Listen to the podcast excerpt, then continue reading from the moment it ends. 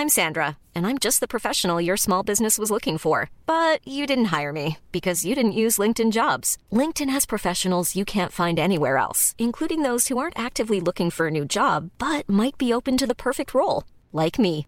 In a given month, over 70% of LinkedIn users don't visit other leading job sites. So if you're not looking on LinkedIn, you'll miss out on great candidates like Sandra. Start hiring professionals like a professional. Post your free job on linkedin.com/people today. Hey, it's Ryan Reynolds, and I'm here with Keith, co star of my upcoming film, If, only in theaters, May 17th. Do you want to tell people the big news?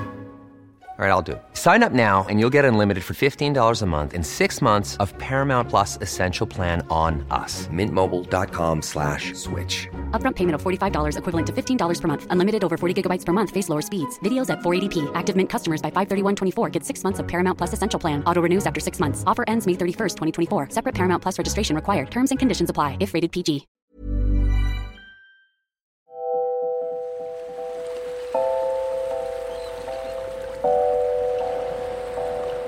Women of the Seas. Le podcast des aventurières de la mer.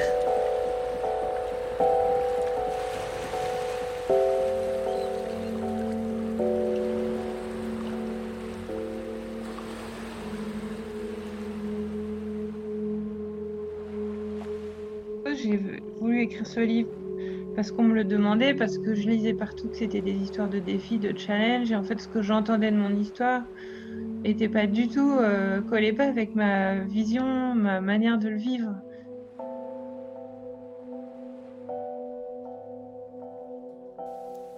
Capucine Trochet, 39 ans. Navigatrice et écrivaine, embarquée à travers l'océan Atlantique sur un petit voilier de pêche du Bangladesh, Taratari.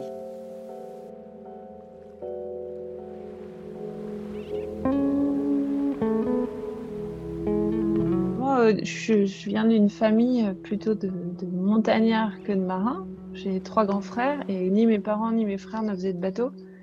Euh, donc c'est pas quelque chose euh, transmis euh, de génération en génération. Euh, J'avais toujours, depuis que je suis enfant, cette image, un rêve que je faisais et que je répétais. Enfin, souvent, j'avais, j'étais à bord d'une barque et un jour j'emmenais mes poupées, un jour mes pluches, un jour mes frères, un jour mes amis.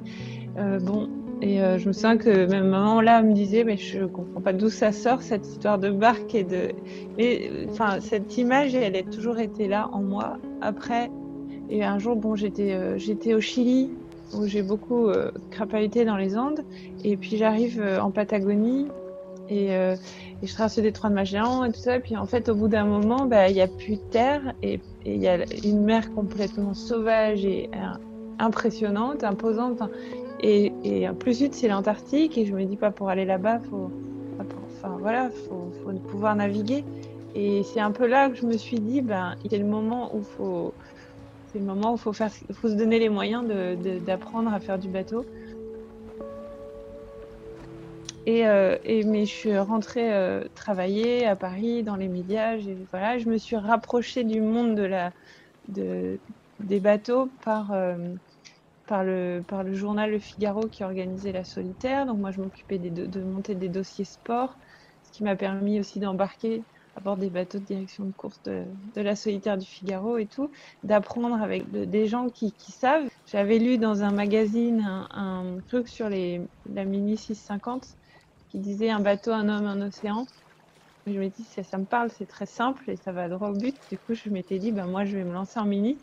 Je sais pas, il y a eu un moment où à peu près tout s'accordait pour me faire comprendre que c'était le moment de partir. Donc, j'ai quitté tout. Je suis venue à Lorient parce que c'était à Lorient que se trouvaient les mini. Je connaissais rien et personne. Voilà. Ma toute première nave en mini, c'était euh, avec euh, Pic, Sébastien Picot et Emmanuel euh, Perrier. Et, euh, et ils m'ont appris à faire un nœud de chaise. Et voilà. Et là, c'était c'était juste magique. Mais en même temps, je crois qu'ils hallucinaient de me voir acheter un mini et de me lancer alors que je savais pas faire un de chaise.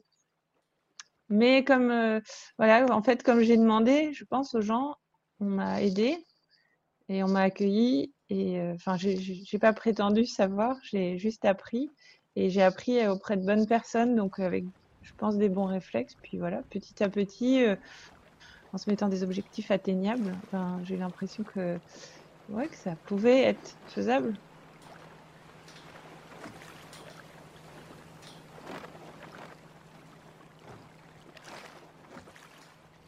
C'est sûr que j'ai dû renoncer à ce projet-là parce que quand je me suis lancée en mini, je m'entraîne, j'apprends et je me blesse souvent. Euh, des luxations de rotule, des trucs, des entorses. Bon. Et finalement, c'est pas, pas juste des petites entorses, c'est des trucs qu'il faut m'opérer. Et plus, plus on m'opère, plus on me soigne, et plus je me répare, et plus en fait, euh, beaucoup à apprendre. Je peux pas prendre le départ des courses parce que je suis en, je suis opérée, je suis euh, la jambe immobilisée ou en rééducation. Du coup, je me dis comment je vais faire? Et en fait, plus ça va, moins ça va.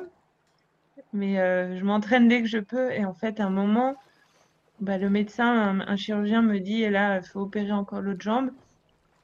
Et là, je comprends, vu le délai, que c'est ma mini qui n'est pas possible. Or, j'avais un peu tout misé là-dessus. J'ai un peu, je m'étais un peu euh, jetée euh, sans filet euh, dans, dans, cette histoire. Et voilà, et ça correspond à un moment où je retrouve Corentin de Châtel-Perron qui me dit bah qu'est-ce que t'as? Je dis bah je suis triste parce que voilà mon, mon projet mini peut pas avoir lieu là. Et lui, il avait aussi une drôle de tête, qu'il savait pas quoi faire de ce Taratari avec lequel il venait de faire un très très beau périple. Et du coup, là, je me suis dit, bah, je vais faire euh, ma mini avec Taratari. Enfin, ma mini, hein, disons traverser l'Atlantique.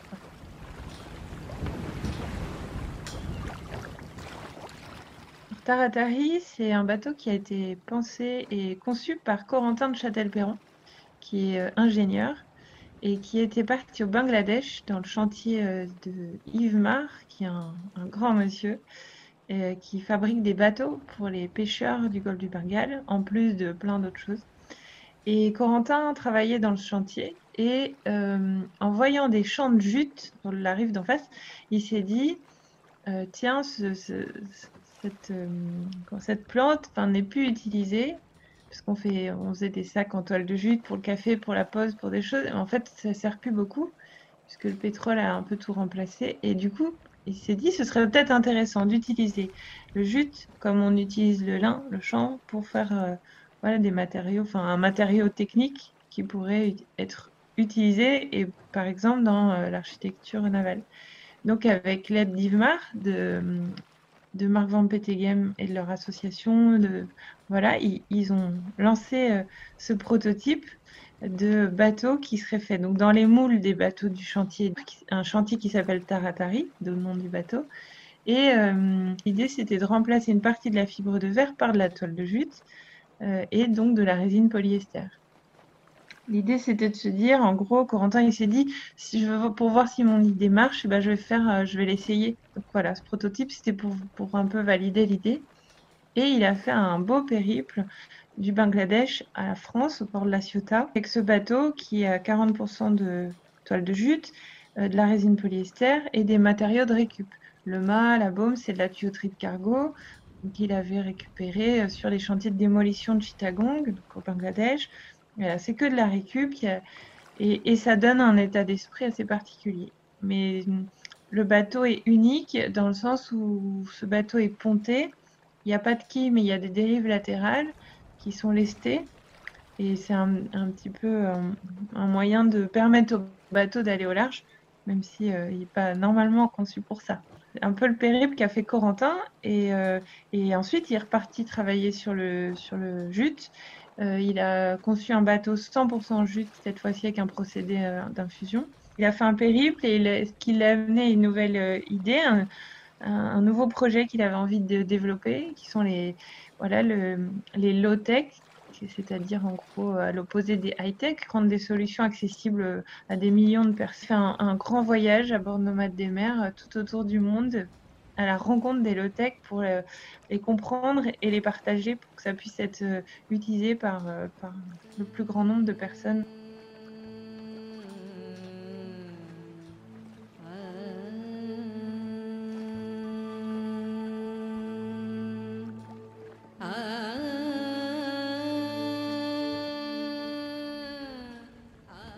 On voit ce bateau déjà, je trouve qu'on va mieux dans sa vie.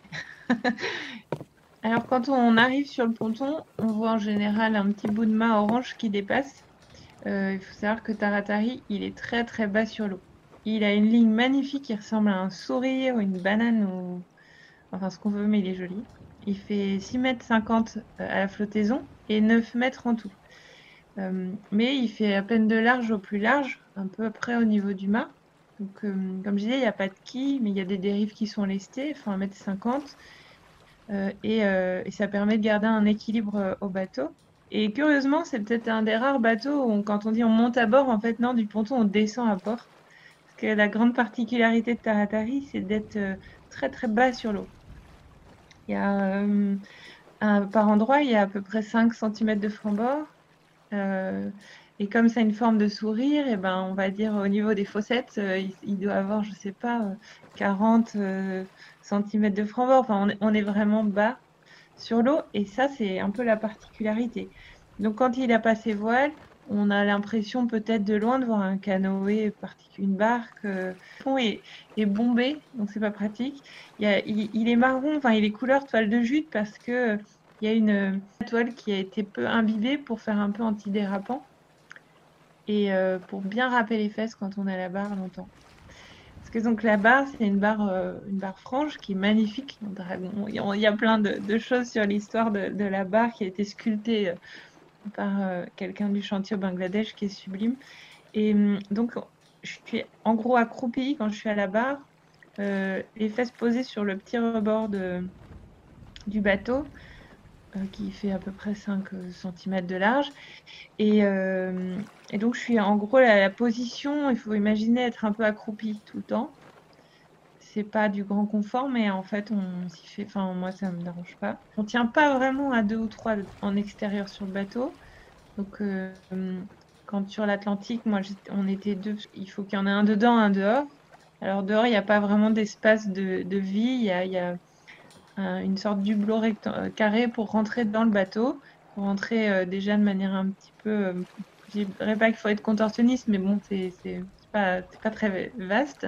Et il y a un hublot aussi à l'avant, qu'on appelle la terrasse, qui est juste à l'avant, entre le mât et, et, et, la, et, l'étai, la cadène. Et là, il y a un beau hublot et on peut, si besoin, on peut sortir ou entrer par là. Et comme le bateau n'a pas de quille, dans une houle atlantique, il roule beaucoup, malgré les dérives lestées, ce qui fait qu'on ne peut pas trop envisager d'amarrer euh, la barre. C'est vraiment compliqué. C'est pour ça que j'avais un petit pilote, euh, juste un vérin tout simple.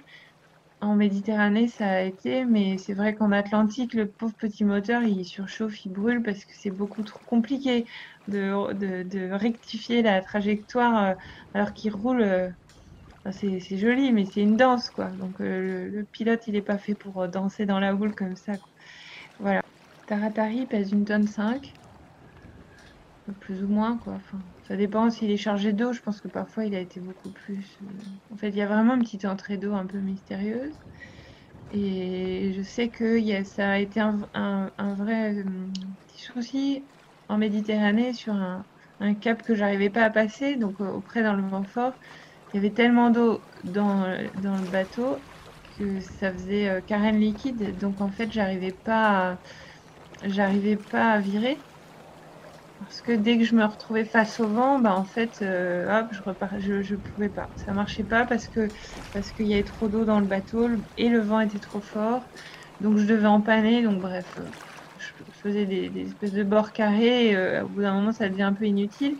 Donc oui, Là, je crois qu'il était un peu plus lourd dans ces, dans ces moments où le bateau était vraiment plein d'eau, mais c'était dans du vent fort et je pouvais pas écoper euh, comme je voulais. Parce que j'écope au, au, seau, au seau de 10 litres. Euh, c'est ce qui est plus efficace que les pompes et tout, enfin, il y a trop d'eau. Donc, euh, c'est au seau. Et pour ça, bah, faut pas barrer. Et parfois, je peux pas ne pas barrer. C'est toujours un équilibre à trouver entre ce qu'il faut faire, ce qui est mieux pour le bateau. Donc dans ces cas-là, je faisais demi-tour, j'allais mettre à l'abri et, puis euh, voilà, c'est pas grave. J'attends des meilleures conditions, un vent un peu moins fort, euh, je, qui me permettrait aussi du coup d'embarquer moins d'eau parce que plus j'allais vite et plus l'eau rentrait. Bref, voilà, des mystères. c'est vrai que quand tu le fais, quand tu, tu, sors tes, tes 4 ou 5 seaux d'eau, euh, tu dis pas que tu dis pas euh, ça y est j'ai résolu le problème ou tu sais pas que plus tard en fait ce sera encore pire ou je sais pas disons que tu es sur le moment et pour moi ça, déjà ça réchauffe je suis accroupie je prends mon seau d'eau je passe le seau euh, les bras par le juste en dehors du bateau par le hublot par la descente c'est c'est assez, comment dire, c'est simple comme geste, assez sport, mais ça réchauffe. Puis pour moi, après, ça faisait partie de la mécanisme de vie. Enfin, voilà, c'est régulièrement, je descends, je j'écope, euh, je fais mon point, je, je, veille, je regarde, je dors cinq minutes. Enfin, ça faisait vraiment partie de la routine. Euh, du coup, ça devient plus du tout un problème. Et puis ensuite, on accède donc dans le, dans le bateau. Il y a une grande planche qui me sert euh, parfois de table à cartes quand c'est pas trop humide, mais c'est souvent très mouillé. Et voilà, à l'intérieur, euh, on ne tient pas vraiment assis la tête droite. Bon, donc pas évidemment debout, mais on peut s'allonger. Euh, il y a des planchers avec des petits matelas. Sous ces planchers, moi, j'ai straté des petites équerres pour pouvoir amarrer des bidons d'eau, qui sont mes réserves d'eau douce. Et quand un bidon est vide, bah, je mets de l'eau salée, ça, ça d'avoir, enfin, de conserver le, poids et donc le lest pour l'équilibre du bateau. Dedans, j'ai pas de, j'ai pas d'électronique, enfin, j'ai pas d'ordinateur. Il y a juste un compas. Comme souvent j'étais trop basse sur l'eau, le sextant m'a pas trop servi en Atlantique parce que j'arrivais pas à voir l'horizon. C'était une vague.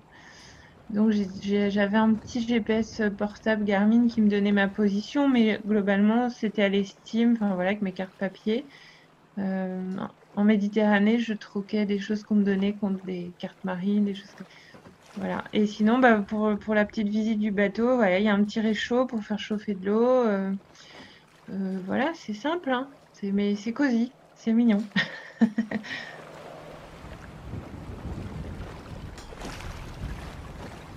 J'ai hum, récupéré Taratari et je l'ai accueilli à Lorient. Et euh, finalement, c'est pas vraiment moi qui l'ai accueilli parce que j'étais hospitalisée dans un centre de rééducation à côté de Lorient, à Kerpap. Euh, et j'étais vraiment très mal en point. Et là, c'est un ami, François Robert, qui est quelqu'un en or et qui a un chantier qui, euh, qui j'ai dit qu'on peut mettre Taratari dans la cour de, ton chantier. Et il n'a pas réfléchi, il m'a dit oui tout de suite, évidemment un chantier de trois mois, donc à Lorient. Première nave, ça a été euh, aller à Groix. On a passé la nuit là-bas, Corentin, et on est revenu. Et puis la deuxième nave, ça a été d'aller vers Concarneau. Et je suis rentrée toute seule. Et là, ça a été, euh, c'était n'importe quoi. J'étais partie sans GPS en fin octobre. C'était, euh, bon, c'était bien sûr. c'est cette nave-là, je pense, qui m'a fait prendre conscience que ça commençait. Et, j'étais folle de joie et convaincue de, de ce qui démarrait. Moi, je suis partie euh, en mer en, en novembre euh, parce que je suis sortie de mon centre de rééducation en juin, fin juin. Et du coup, j'ai fait le chantier après et j'avais plus envie d'attendre après des mois de, enfin, j'avais passé trois ans à être opérée euh, en soins, tout. Là, les sept mois, six mois à l'IT, c'était viscéral. Il fallait que je parte maintenant, même si sur le papier, partir bah, en novembre, c'est pas vraiment l'idéal. J'avais envie de partir de là où était arrivé Corentin. Je connaissais pas spécialement, j'avais jamais navigué en Méditerranée, mais je trouvais joli de continuer le, chemin du bateau, qu'on a emmené le bateau par la route à la Ciotat. on est parti en 17 novembre euh, et c'était génial. Ouais. Je m'étais dit euh, si j'ai si j'ai peur ou si j'ai pas de plaisir, ben je m'arrête. C'était ça un peu le contrat avec moi-même. Euh, quand je suis partie, il faut savoir qu'il n'y avait vraiment pas grand monde qui y croyait. Corentin y croyait, mais sinon j'avais quelques amis de la course au large m'ont équipé d'un peu de matériel ou de nourriture. Mais, euh, mais globalement, tout le monde me disait que c'était n'importe quoi, de la folie, pas raisonnable et tout. Et c'était très violent parce que moi, je n'avais rien demandé à personne. Et je trouvais ça dur parce qu'ils ne connaissaient pas mon histoire, connaissaient pas l'histoire du bateau, ce que j'avais fait. Le bateau, il était vraiment bien, enfin, même s'il a l'air bricolé et, pas euh, sécu, enfin, si, je pense qu'il y a eu beaucoup de travail, enfin, je sais pas, moi j'avais confiance, mais bon, ça c'était dur. Donc je m'étais dit, je reste à 5, 6 000, 10 000 des côtes pour pouvoir me mettre à l'abri, vu que la Méditerranée peut être un peu euh, surprenante hein, et puis violente. Et voilà, donc j'ai longer le golfe du Lion vraiment par les côtes en gros. J'ai arrêté à Barcelone. Ensuite, euh, au nord du delta, de l'Ebre, Valence, Gand. Ensuite, dans un petit machin avant le cap des Gata, à Garucha, euh, parce qu'il y a une réserve naturelle et c'est le fameux cap que j'ai vraiment du mal à passer. J'ai passé deux mois là-bas, j'ai fait six tentatives par tous les temps, toutes les conditions, soleil, pluie, vent, pas de vent, tout, tout, tout, tout, tout. Mais sans moteur, parce que en fait j'ai enlevé le moteur qu'avait Corentin. Et c'est vrai que c'est un peu chaud. Euh, bah voilà, quand il n'y a pas de vent, je suis bloquée. Et, du coup, même pour revenir partant fort au port en faisant demi-tour, ben faut, faut gérer parce qu'il y a moyen de revenir euh, direct à la Ciotat si je loupe mon entrée de port. Euh, bon, donc tout s'est bien passé, mais voilà, là ça a été un peu long. J'ai contourné par la route du coup ce cap parce que je me dis que l'important est avancé, puis j'avais pas de, défi complètement arrêté dans ma tête. Euh, et puis voilà, ensuite euh, bah, il y a eu la, mer d'Alboran et je me suis arrêtée à Gibraltar, enfin, du côté espagnol, à la ligne de la Concepción, pour préparer la traversée du Détroit.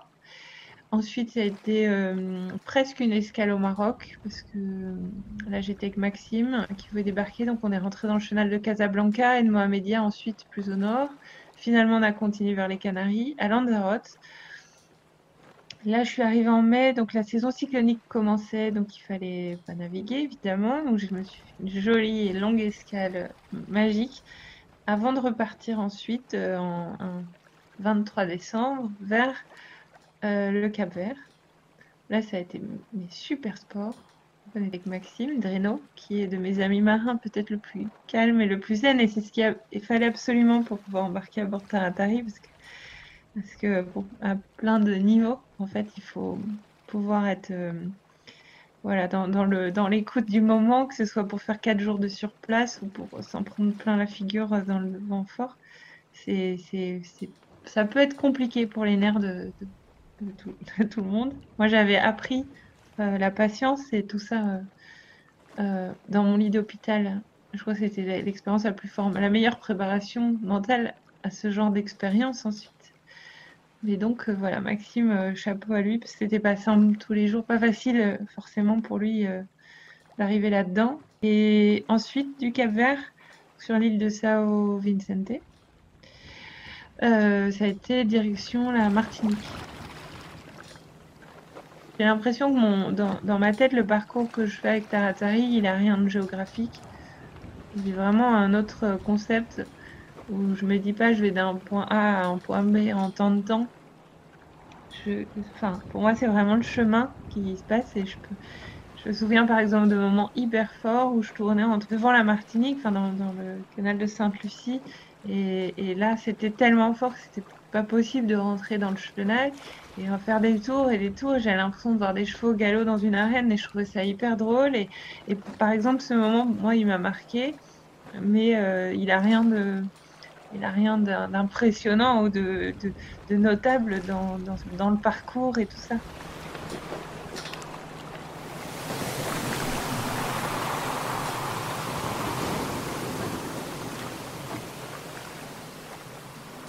L'archipel des Canaries et euh, l'archipel du Cap Vert, on a mis 11 jours en mer, donc toujours avec Maxime. On a eu 9 jours et nuits de tempête. Euh, comme je disais, il n'y a pas d'instrument à bord, donc j'ai pas d'anémomètre euh, et tout. Mais c'était d'une violence euh, inouïe. En fait, les fichiers météo qu'on avait pris avant, avant de partir, étaient bons. Euh, on a eu première 24 heures magique, le, le, temps de glisser sous les îles. Et, et là, ça a été n'importe quoi. ça a été tellement fort. Pour dire, moi, j'ai des lentilles de contact. Euh, quand j'ai dû aller euh, au pied du mât, parce qu'il y avait un problème avec la voile d'avant. Et, quand je suis là, en fait, le vent est tellement fort qu'il m'a arraché une lentille de l'œil. Euh, donc, je sais pas ce que ça donne en, question Nemo, mais c'est quand même pour moi qu'il y avait du vent, parce que même tout chouste, j'ai jamais perdu une lentille.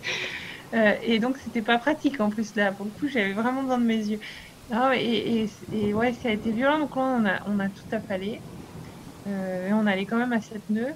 Ça, on peut, je peux dire la notre vitesse parce que du coup, on avait le petit GPS qui nous donne nos coordonnées, qui pouvait nous donner notre, notre, vitesse. Et euh, on, donc, on n'a pas de bardage vraiment de, fardage sur le, sur le, sur le bateau, mais il y a le haut de la, de la GV qui, qui faisait un mini panneau et qui était assez puissant pour nous, pour nous, pour nous propulser vite, quoi. Et en fait, là, le danger, c'est que la mer était croisée, mais c'est connu sur cette, cette euh, sur cette, euh, enfin, comment dire, à cet endroit-là. Il y a, y, y a des hauts plateaux, il y a des trucs qui font que on a beaucoup, enfin, c'est fréquent d'avoir une mer croisée. là, on avait une, une forte de, du nord et une mer de vent. Euh, enfin, on avait c'était quoi? C'était est et nord et à déferler de côtés et, donc on pouvait anticiper ce qui venait de derrière, mais on se faisait euh, chasser par les, vagues euh, qui, qui, venaient de l'est et, euh, ouais, c'était violent. Et là, à un moment à la barre, Maxime, on, on fait notre relève de barre et là je vois, c'était la nuit, je vois un mur d'eau qui monte derrière lui assez pour que j'ai, enfin j'ai eu le temps juste de fermer la descente et je suis tombée dans, vers, le, vers l'avant du bateau. En fait, on a, le, cul du bateau a été soulevé par la vague. Et là, on est tombé, enfin, on était, on est tombé, ouais. Le bateau ensuite a planté le nez avant de se coucher sur le côté. Mais pour qu'il plante le nez, c'est-à-dire qu'on a dû faire une chute de 8 ou 9 mètres. Le bateau fait 9 mètres. Euh, et, euh, et, euh, ouais, ensuite, on, ensuite, les vagues déferlaient sur le côté. Et là, Maxime me dit, euh, c'est ça va, ça va, on se demandait si on, était, on allait bien. On allait bien. Et il me dit, bon, la bonne nouvelle, c'est que les feux de mât euh, sont étanches parce que parce qu'il y, avait les feux qui étaient, a un feu tricolore en tête de mât qui marche avec un panneau solaire. Et en fait, ils étaient sous l'eau, à un mètre sous l'eau apparemment. Et euh, en fait, ils ont fonctionné quand même. Donc, c'était étanche. une manière un peu voilà, légère de se dire que c'était chaud. Mais euh, c'était dur, mais on a toujours été vraiment très bienveillants, à pas s'en plaindre, à pas, à pas, voilà, même si c'était impressionnant sur le coup, on n'a pas du tout été dans la panique, plutôt à se demander comment l'autre allait et tout, euh, parce qu'on savait pas du tout combien de temps ça allait durer. Après, arrivé au Cap Vert, euh, des bateaux de plaisance, on va dire plus normaux, plus grands, ils étaient ils étaient tous avec des voiles cassées, des, des, enfin, des, des voiles déchirées, des, des baumes cassés. Enfin, il y avait de la casse, quoi. Nous, on n'a on a rien cassé, mais euh, c'est très très chaud.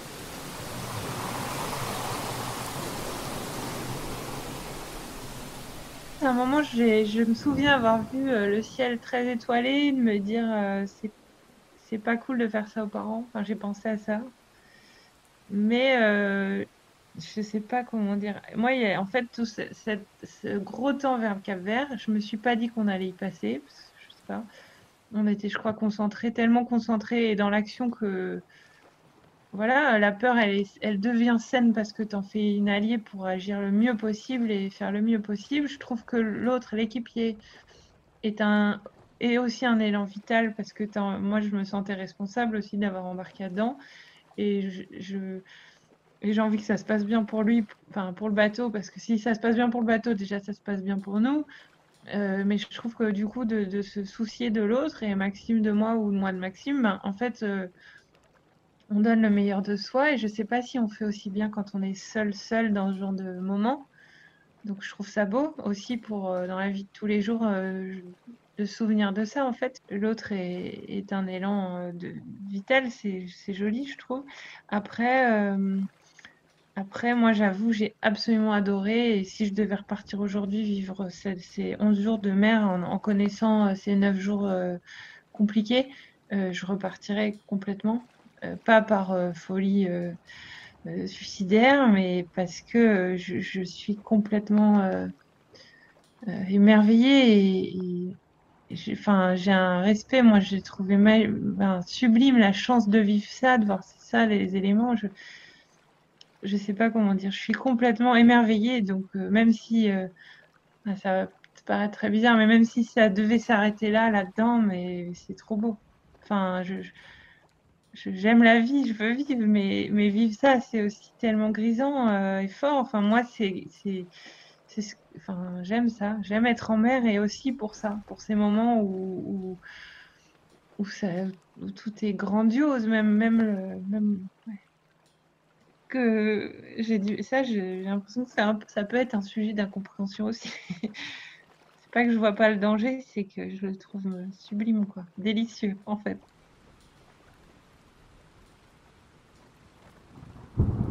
je pense que c'était un des moments les plus extrêmes de, mes navigations.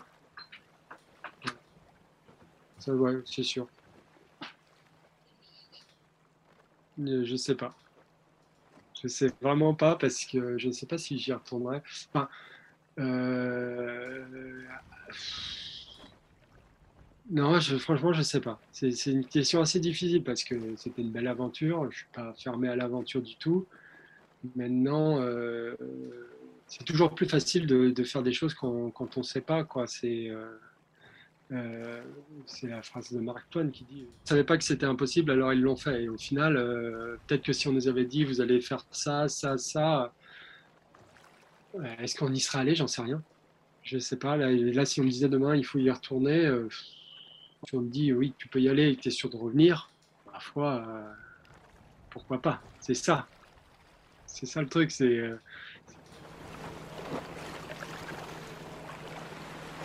J'avais vraiment prévu de faire cette traversée de l'Atlantique toute seule. Pourquoi J'en sais rien. Euh, c'était pas par défi ou challenge, pas du tout. J'avais vraiment envie de vivre quelque chose de fort en mer. Et je suis bien, je, suis bien toute seule. Enfin, je suis, bien un peu solitaire. Euh, maintenant, j'avais eu des nouvelles aussi d'un ami à Carpap qui allait pas bien. Si j'attends pour avoir des pilotes automatiques euh, plus, enfin, plus solides qui supporteraient la houle et la traversée, déjà j'attends un an. Moi, ça me dérangeait pas d'attendre un an au Cap Vert. Maintenant, je ne savais pas si cet ami euh, pouvait attendre. Lui, il avait un an de vie encore devant lui ou pas. L'Alizé était en train de se. Enfin voilà, était fin janvier, était fort, euh, tout était bon pour y aller. Et avec Maxime, on, venait de vivre quelque chose de complètement fou. Donc jusqu'au dernier moment, euh, il était pas. Lui, il regardé ses billets pour rentrer en France. Et puis en fait, quand j'ai vu que voilà, enfin ces petites choses, je me suis dit, est-ce que c'est vraiment important que je sois toute seule? Sachant que là, quand on est deux, en fait, on est deux solitaires parce qu'il y en a un dedans, un dehors. Et du coup, j'ai demandé à Maxime s'il voulait venir et je pense que, ouais, il, en rêvait. Et, enfin, en rêvait, je parle un peu vite et à sa place. Je sais pas, en tout cas, il m'a dit oui, carrément, il n'a pas hésité. Et, nous, après ce qu'on venait de vivre, on s'est dit qu'on on pouvait juste finir le job, mais traverser l'Atlantique, c'était plus. Euh, c'était presque dérisoire parce que, euh, parce que cette route-là, elle est empruntée par plein de gens, par plein de bateaux, les rameurs y vont. Enfin, c'est rare que dans ce sens-là, ce soit vraiment, euh, vraiment compliqué. Je pense que ce qu'on venait de vivre euh, était vraiment fort. On s'est dit que ce serait pas pire que ça. Peut-être qu'on a tort hein, de raisonner comme ça. Pourtant, on n'a pas eu moins de 30 nœuds sur la traversée, parce qu'on est parti on a traversé en, février, donc c'est sûr que les, les alizés étaient bien établis. On est arrivé en Martinique le 26 février, au 23. 23, oh, je sais plus. Et du coup, bah, c'était bien, mais il fallait pas arriver après, je pense. Après, ça, ça devient de moins en moins raisonnable. Euh, voilà, plus on s'approche de l'été, moins c'est bon, quoi. Donc, c'était pas mal. On était déjà dans un, vraiment dans un schéma de bienveillance, par exemple, après le détroit de Gibraltar qui a été très dur, mais je sais qu'à un moment, Maxime, il a dû dormir 5 euh, heures ou un truc comme ça. Enfin, il a fait une, vraiment un long temps de sommeil parce que euh, là, il en avait besoin. Après, par exemple, c'est des petits détails. On faisait des quarts en Atlantique de 2 heures quand les conditions étaient belles, hein, on va dire. Euh, des quarts de deux heures. Il faut savoir que donc, pendant ce temps-là, celui qui barre, euh, barre. Enfin, c'est pas, il n'y a pas un pilote et on est en veille sur le pont. On, barre et donc dans une houle, avec un bateau qui roule, donc on risque l'empannage si on n'accompagne pas le bateau à chaque, euh, passage de, la houle, de l'onde. Donc, du coup, c'est, il faut être lucide. Et plus on avance, plus on est fatigué. Et donc, moins on est lucide. Donc, on pouvait s'adapter aussi si on se sent fatigué à dire voilà, on va, on va dormir enfin moins parce qu'on va tenir moins longtemps à la barre.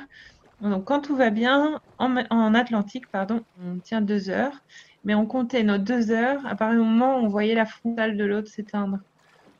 Et ça, c'était, ça semble idiot, mais c'est d'un respect et d'une gentillesse pour celui qui va se reposer, parce que euh, en fait, il faut savoir qu'on est trempé. Donc, la relève de, la barre, déjà, c'est assez, euh, ça, c'est entre la contorsion, le yoga et le, et le cirque, parce qu'il faut, passer, donc il y a les longes, voilà, les mousquetons à passer sur la ligne de vie. Ensuite, il faut enjamber la jambe de l'un, faire gaffe à la barre.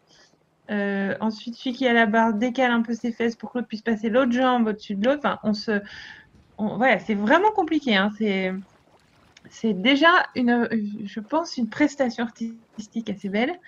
Euh, ensuite, il faut donc enlever le harnais, les longes. On commence toujours celui qui est trempé qui rentre par écopé donc faire virer tous les seaux, parce qu'on trouve que quand tu es trempé, c'est plus facile d'écoper que quand tu te lèves tout sec euh, ta sieste et tu commences par enlever des seaux d'eau, euh, tu risques de t'en prendre un dans la figure. Voilà. Ensuite, euh, les petites choses, on est trempé, donc tu enlèves ton ciré, tu as la peau, parfois ça fait du bien de, bah, d'essayer avec une, un peu d'eau douce ou une lingette ou tous les soins pour les fesses des bébés qui existent, parce que bah, plus ça avance, plus la peau, elle, elle, elle a mal. euh, et puis voilà, on a besoin de boire un peu d'eau, de manger un petit truc, je sais pas. Et en fait, quand on voit s'installer bien, trouver sa, position pour, euh, pour dormir, et, et, voilà. Et donc, quand la frontale de celui qui est à l'intérieur s'éteint, ça veut dire que là, il va dormir, puisqu'il n'y a pas du tout, du tout de lumière dans le bateau. Et, et ça, ça changeait tout, parce qu'on avait vraiment deux heures de sommeil. Euh, et ça, c'était un, petit truc de bienveillance, mais je pense qu'il a mis une très bonne ambiance à bord et on faisait ça. Après, moi, euh, j'ai moins besoin de sommeil que Maxime, donc parfois le matin, euh, et j'adore le lever du, enfin, l'arrivée du jour, donc qui perce la nuit là, une espèce de dégradé de bleu, jaune, orange bizarre quand tout s'éclaircit. Et donc parfois le matin, j'avais envie de le laisser dormir un peu plus pour moi profiter un peu plus de, voilà, donc en fait, on était très à l'écoute. Après, dans la tempête, on faisait des, ça pouvait être une demi-heure ou une heure parce que là, la lucidité, enfin, de notre lucidité à la barre dépendait notre survie globale. Donc euh, là, ça a déferlé, c'était violent et on a fait des quarts euh, de maximum une heure.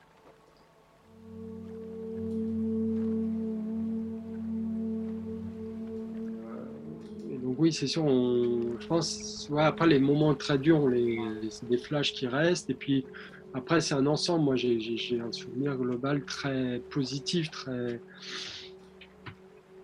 Voilà, très. Ouais, c'est ça, très positif. Quoi. Après, j'ai. Voilà, c'est après, de toute façon, les, j'allais dire, les transats, les, longues traversées, euh, en général, quand on arrive à terre, on n'a pas grand chose à raconter. Non, mais c'est vrai, c'est pas c'est pas un truc qui, se partage vraiment. C'est difficile de raconter euh, ce qu'on a fait pendant euh, trois semaines, finalement, où tu dors, tu barres, tu fais à manger en règle générale, tu lis, tu discutes un peu, mais comme tu fais que te croiser, les moments sont, très courts. Euh, tu te souviens des galères, forcément. Mais, non, c'est très dur. Moi, je sais pas quelque chose qui se raconte finalement. Finalement, c'est une grande balade entre les îles. J'allais dire, c'est comme si on allait euh, là du continent euh, jusqu'à Belle-Île, sauf qu'au lieu de ça dure, euh, au lieu que ça dure une heure ou trois heures, on va dire, ben, ça dure trois semaines. C'est une aventure humaine, quoi, vraiment. C'est donc après raconter ce qui s'est passé sur trois semaines, c'est compliqué. Il n'y a pas, a pas de grandes choses, on révolutionne pas le monde, on même, même j'allais dire, le, le, côté intérieur, à essayer de trouver des réponses. Je sais pas si on, si on les trouve vraiment. De toute façon, on n'a pas, c'est pas c'est pas, on est dans un autre état d'esprit, quoi. De toute façon, euh, on est dans un cycle de quart, de, la priorité, c'est d'avancer. et du coup, là, en plus, comme on décale ses sommeils, là, on est forcément, euh, t'as pas la même fatigue, t'es pas dans, es dans un état d'esprit bizarre au final. Voilà, c'est et là, d'autant plus ouais, sur Taratari, ouais, on est arrivé quand même à la fin, on était quand même, euh, que ce soit au Cap Vert, ou on était complètement déconnecté de la réalité. Moi, je me souviens d'être descendu du ponton, euh, plus le ponton il bouge là-bas à Mindelo, à un peu errer sur le ponton, à pas trop comprendre ce qui, ce qui nous arrivait. Quoi. Et, du coup, on était ouais, vraiment un peu euh, azimuté, quoi. on était vraiment dans un autre, un autre truc. Et pareil, à l'arrivée au, en Martinique, au final, on était on sortait de notre bulle, euh, il y, avait, du monde pour nous accueillir et tout ça. Et, c'est vrai que tu sais pas trop que raconter aux gens. C'est vrai que tu es, un peu dans ta bulle, tu as la fatigue, tu es content de boire une bière et voilà qu'on t'offre en général à l'arrivée. et voilà, finalement, c'est ça le, plus. Finalement, on fait peut-être des traversées juste pour, pour l'arrivée, pour boire un verre, et voilà.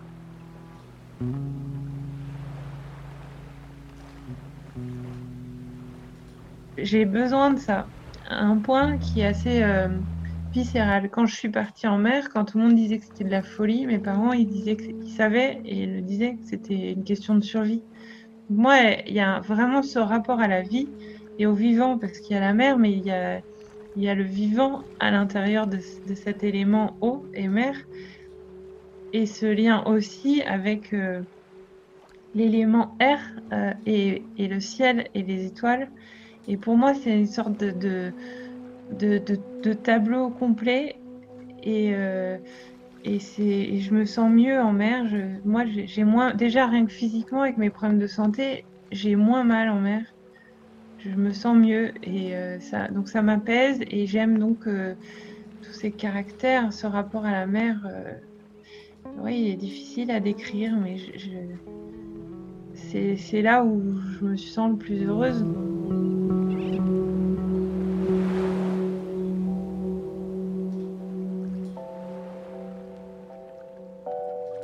À son retour, Capucine écrit Taratari, Mes ailes, ma liberté, son tout premier livre. Elle compte bien retrouver Taratari au plus vite et repartir vers de nouvelles contrées. Mais pour le moment, Capucine veut toujours soigner sa santé fragile. Elle continue son combat en prenant la simplicité, la résilience et l'acceptation que Taratari incarne si bien. Elle travaille aussi actuellement à l'écriture d'un nouveau livre. Retrouvez le portrait de Capucine sur le site du podcast womenoftheseas.org. Dans le prochain épisode de Women of the Seas, découvrez le portrait d'une femme politique engagée pour la protection de la biodiversité marine sur l'île de Malpelo, au large de la Colombie.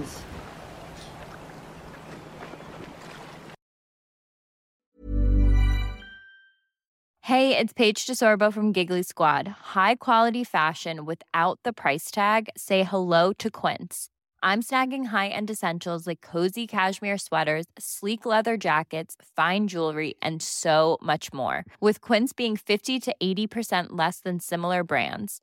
And they partner with factories that prioritize safe, ethical, and responsible manufacturing. I love that. Luxury quality within reach. Go to quince.com slash style to get free shipping and 365-day returns on your next order. quince.com slash style.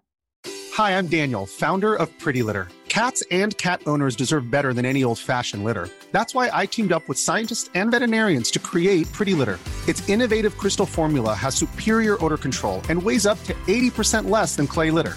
Pretty Litter even monitors health by changing colors to help detect early signs of potential illness. It's the world's smartest kitty litter. Go to prettylitter.com and use code ACAST for 20% off your first order and a free cat toy. Terms and conditions apply. See site for details.